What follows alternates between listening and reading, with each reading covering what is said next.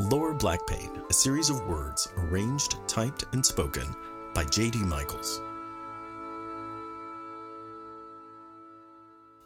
So, have you ever not been able to find something, a tool maybe, a stapler, let's say, and so you just finally end up getting another one, and then you end up finding the first one? Please say yes. Great. Well, then this will be a fun story. In an effort to live bold, wild, and free, I erased 9,000 computer files this week. All of them were copies of copies of backups of other copies of files relating to the music I've been talking about for the last 11 weeks. In total, it looks like there were about 250 core files created scores, and sequences, and notes, and MP3s, and even QuarkXPress digital mechanicals, which is kind of like an inside joke for people who do that sort of thing. It's like finding a Betamax tape or a rotary phone. In any case, I made one copy of every file and then backed it up just once to one other drive. I felt better, responsible. So much hard drive space. Maybe I could put a plant there now or a little bookshelf. But I found a file called Ballet Plotlines. It's a pretty well thought out and kind of expansive set of liner notes for this work. I mean, it's extensive. It explains each movement in terms of an overarching theme and an inspirational mythical figure and a key element. I wrote it for a friend who was interested in choreographing the piece. She worked in the San Francisco office, and I was shuttling between there and the New York one. I remember emailing it to her. So I wondered what happened or why exactly this didn't happen. The last date modified on that file is September 10th, 2001, 2:56 p.m. Right. This file didn't get lost on a hard drive. It got lost in time. In 24 hours, it would be forgotten completely as the world became this other place. My next project file in chronological order is dated January 2004. So this week, I wanted to create something that would allow you to see my ballet in your head as you listen to the music. But of course, I'm not quite ready to have you listen to it. It'll be a few weeks. I wish it could have been today. That would have been so delightfully unlike me.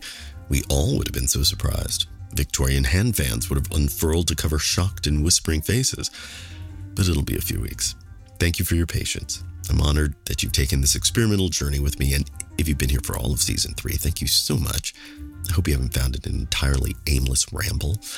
In any case, the liner notes I found on that old file are so much more detailed than what I was trying to write. But they're not what I wanted to write. I didn't want to send you off with words about a dance. I wanted to make the words dance, kind of. The beginning of that original piece reads The world and me will tell the story of a woman's life from wonder to knowledge to wisdom. It is now 1:30 in the morning.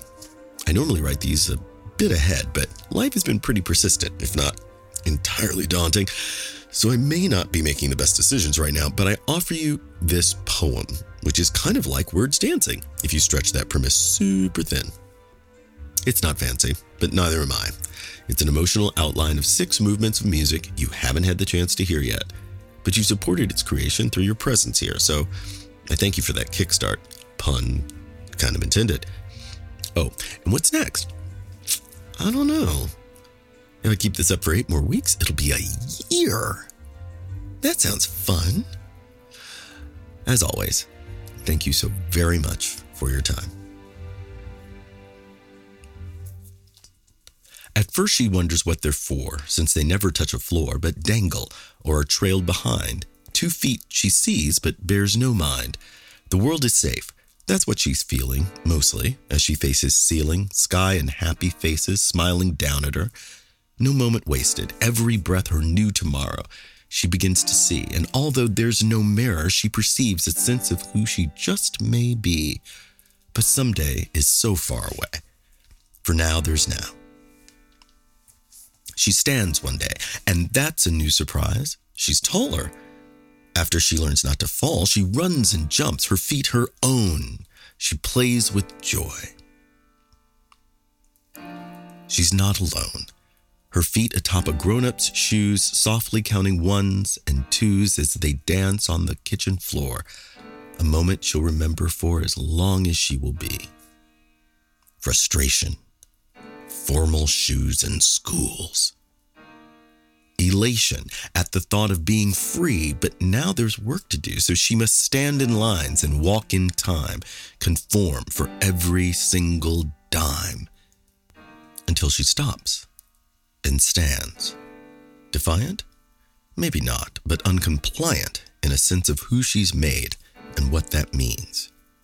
The girl who played and danced and ran sees herself and makes new plans in tempo with her own heart's beat, standing on her own. Two feet. Lower Black Pain is a Michaels Adams initiative and a Cabs Everywhere production.